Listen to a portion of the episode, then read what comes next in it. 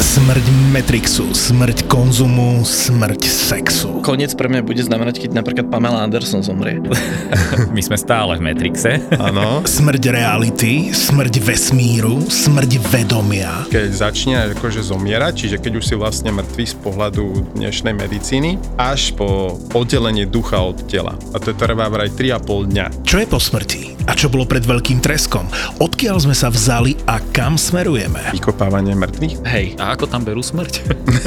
Väčšinou zábavné hľadanie odpovedí na najzákladnejšie otázky bytia. Pandorina skrinka. Presne. Plná avatarov. Avatarovi otvoríš a... Smrť na všetky spôsoby predsa.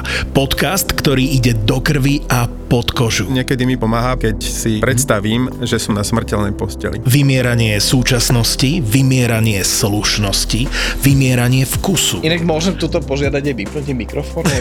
Smrteľne špinavý podcast s Mirom a Romanom. Vymieranie upírov. Vymieranie upírov. Keď sa bavím o tej smrti, čo si myslíš, že je po smrti? Tak to myslíš. uh, tak to myslím. Tak to myslíš. Ja- Bože, vyslíš.